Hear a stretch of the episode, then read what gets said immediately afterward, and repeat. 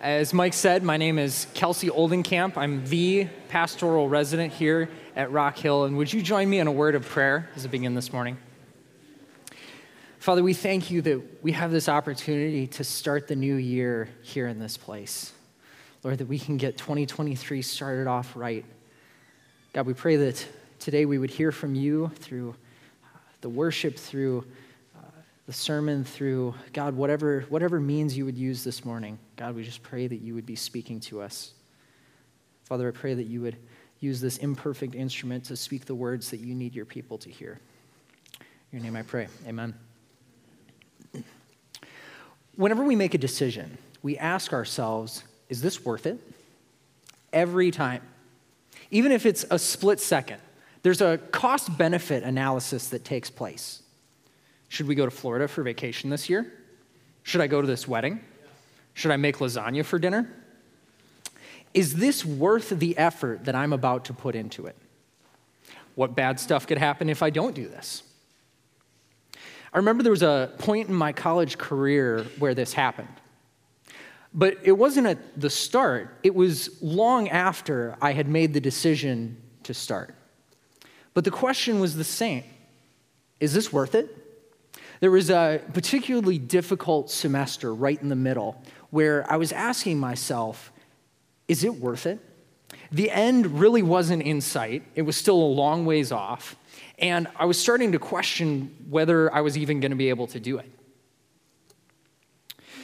See, the question had become, the answer to that question had become much less clear than when I had started. Is it worth it isn't a question that we answer for ourselves one time and then it's settled. The bigger the commitment is, the question comes up more times and is more important. Should I buy this car? Is this a friendship that I should keep pouring time into? Should I take this job? Should I stay at this job? For every Christian, the most important commitment that you make in your life is to follow Jesus. First, accepting Him as Lord and Savior, and then every day choosing to take up your cross and follow Him, knowing the cost and knowing that it's a road that's marked with suffering. Is it worth it? The answer is yes, but how do we remind ourselves of that when our faith comes under attack? Or when we know that following Jesus means caring for that person? Or when we're losing the fight against sin.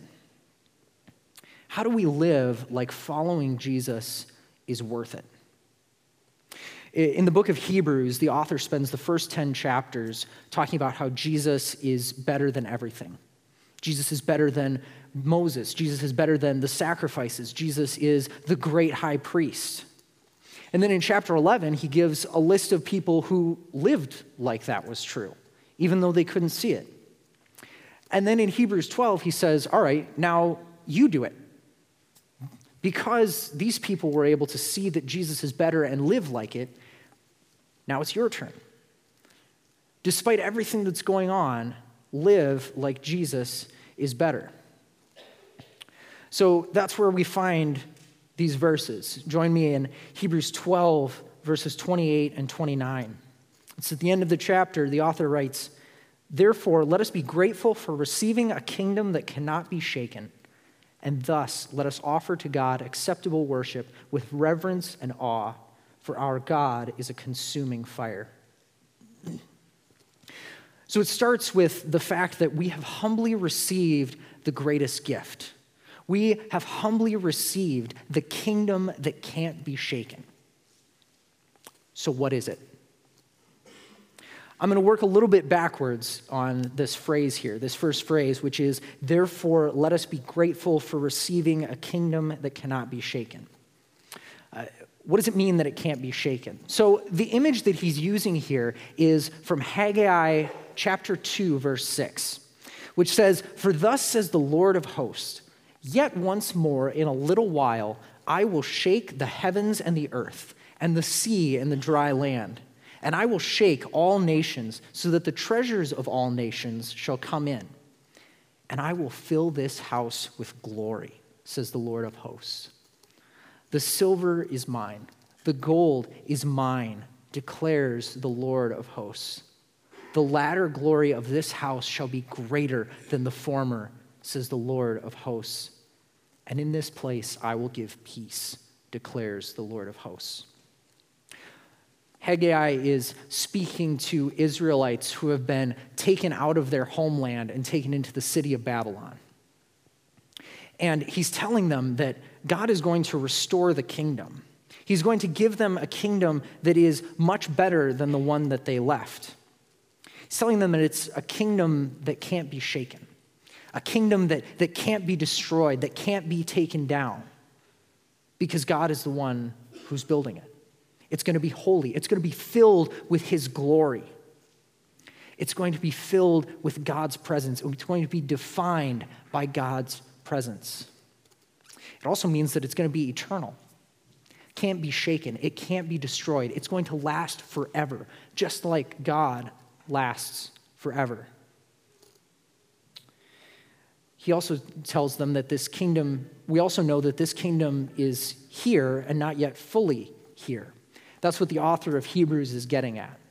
He's, he's telling this group of Christians that this kingdom is here. It came when Jesus was born as a baby, when God Himself came as a baby to live on this earth. But it's not yet fully here, it's still coming. You're going to see this kingdom now, but you're going to see it even more clearly when we're there, when it fully comes. It's just like the, the Israelites in exile these people living in a city where they know that this is not home. This doesn't feel right. This is uncomfortable. I don't want to be here. I want to be home. And so they're looking forward to this kingdom, knowing that they are sojourners on a journey to this kingdom, looking forward to this kingdom, and that they're exiles in a place where they don't belong, but knowing that someday they'll be able to go home, to be able to go to the kingdom that can't be shaken, to the home that will be filled with peace and God's glory. It's a kingdom that's under the rule and reign of King Jesus, the good king, a kingdom that's unlike any other, a kingdom that's, that's not defined by war and by conquering, but it's defined by servanthood that's led by a great teacher who washes the feet of his disciples, led by a king who died the most humiliating death possible on a cross, a kingdom unlike any other, and a kingdom that they've received, that we've received, a kingdom that we've not just been made a part of, but that we've been given. That there's some, there's some ownership here. That we're not just citizens of this kingdom, but heirs. And so that's where he moves next. Well, that's where I'm moving next. That's where he was before this. That we have received this kingdom from God. That there's no earning of this kingdom. It's not something that, that we work for and can rack up enough points to get. We don't deserve this kingdom. It's nothing that, that we have inherently about ourselves that means that we deserve this kingdom. In fact, it's just the opposite. We were rebels against this kingdom, fighting against this kingdom, fighting against a kingdom that can't be shaken. And so, therefore, our response is to be humble gratitude. Says, Let us be grateful for receiving this kingdom. Gratitude is, has humility built into it. Gratitude is recognizing that you've received something and that the person that you are, and that you were there for in debt to the person that gave it to you. That there's nothing that you can give them but praise. You can give them thanks for receiving this gift, for receiving this thing. And so you're recognizing that you're in a lower position than that person. And so, what the author of Hebrews is saying is that because you have received this kingdom, gratitude needs to be built into your life. It needs to be part of the basic building blocks of your life and of what makes you a Christian, what defines you as a citizen and an heir of this kingdom should be humility and gratitude. So we've been brought into a kingdom that can't be shaken. We get the joy and opportunity to be part of that kingdom. And He's graciously given us the status of chosen and loved heirs of an eternal, unshakable kingdom. But when we look around, that's not the world that we see. Uh, we, if we know that this kingdom is here and that we have received it, then how can we see and experience that kingdom now? We see and experience that kingdom by looking to our king. We are citizens constantly looking to King Jesus.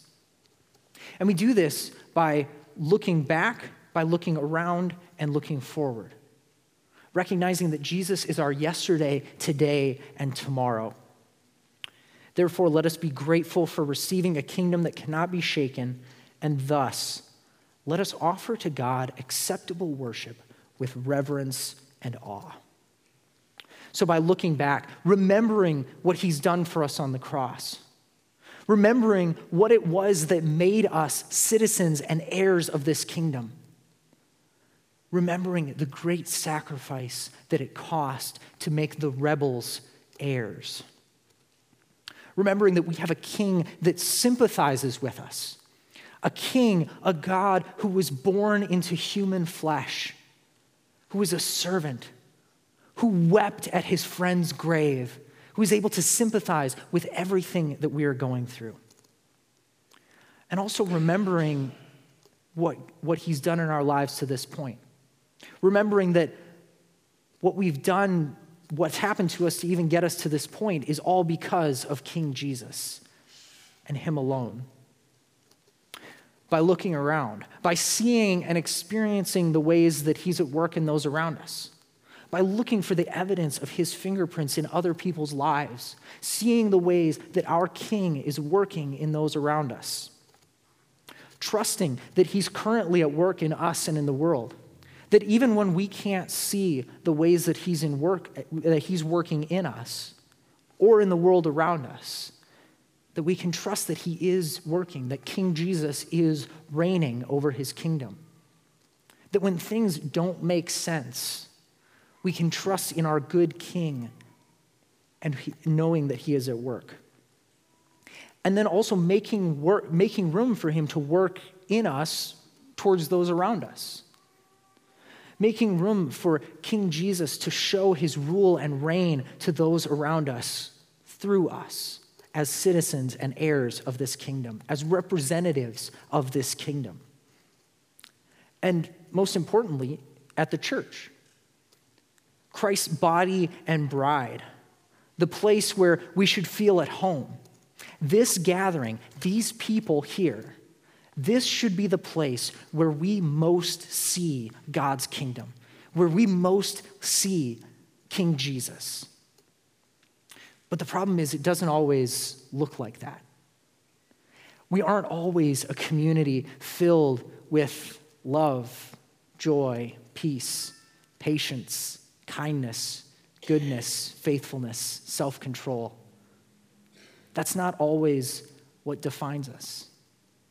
But if we have this vision of King Jesus and of seeing him in this community, and of being good representatives through the work of the Holy Spirit to one another, and trying to create this kingdom here through the power of the Holy Spirit, that's how we keep our eyes on King Jesus.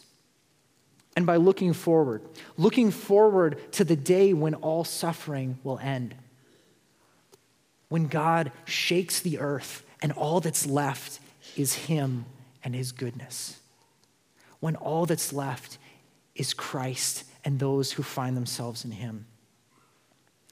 Looking forward to the day when everyone who has hurt or taken advantage of others will be held accountable. The day when everything is made right. And this isn't just a fun thought exercise or something that helps us pass the time. but it's something that helps us stand in awe and reverence of our God and King. Keeping our eyes fixed on good King Jesus, so that the more that we behold him, the more that we see Jesus, the more that we are able to worship and praise our God and King for the kingdom that is here and is still coming. When we have our eyes and our lives pointed toward our King, we can see glimpses of the kingdom here. And then, in awe and reverence of our King, we praise his name for everything that he's done, everything that he's doing, and everything that he will do. And we know that as exiles and strangers in this world, that Jesus is our only hope and confidence. Finally, in this passage, we see that we know that Jesus makes it all worth it. Therefore, let us be grateful for receiving a kingdom that cannot be shaken, and thus let us offer to God acceptable worship with reverence and awe, for our God is a consuming fire. So, again, the, the author of Hebrews is calling on Old Testament images to help illustrate his point. Uh, God as a consuming fire is usually highlighting two things. One, God's holiness, that it's a consuming fire to where anything that's unworthy gets burned up, consumed. But then also that God is a jealous God, that he, he doesn't want his people to be chasing after anything other than him that he, he wants us to be found in Him and to find ourselves fully in Him. And it's also good news because God will burn everything that is unworthy of His name. All the pain and disaster that fills the world, everyone who's hid behind the label of Christian, every feeling of emptiness and hopelessness consumed, gone, all of that shaken away and all that remains King Jesus and his kingdom. And this is good news because Jesus has made us worthy.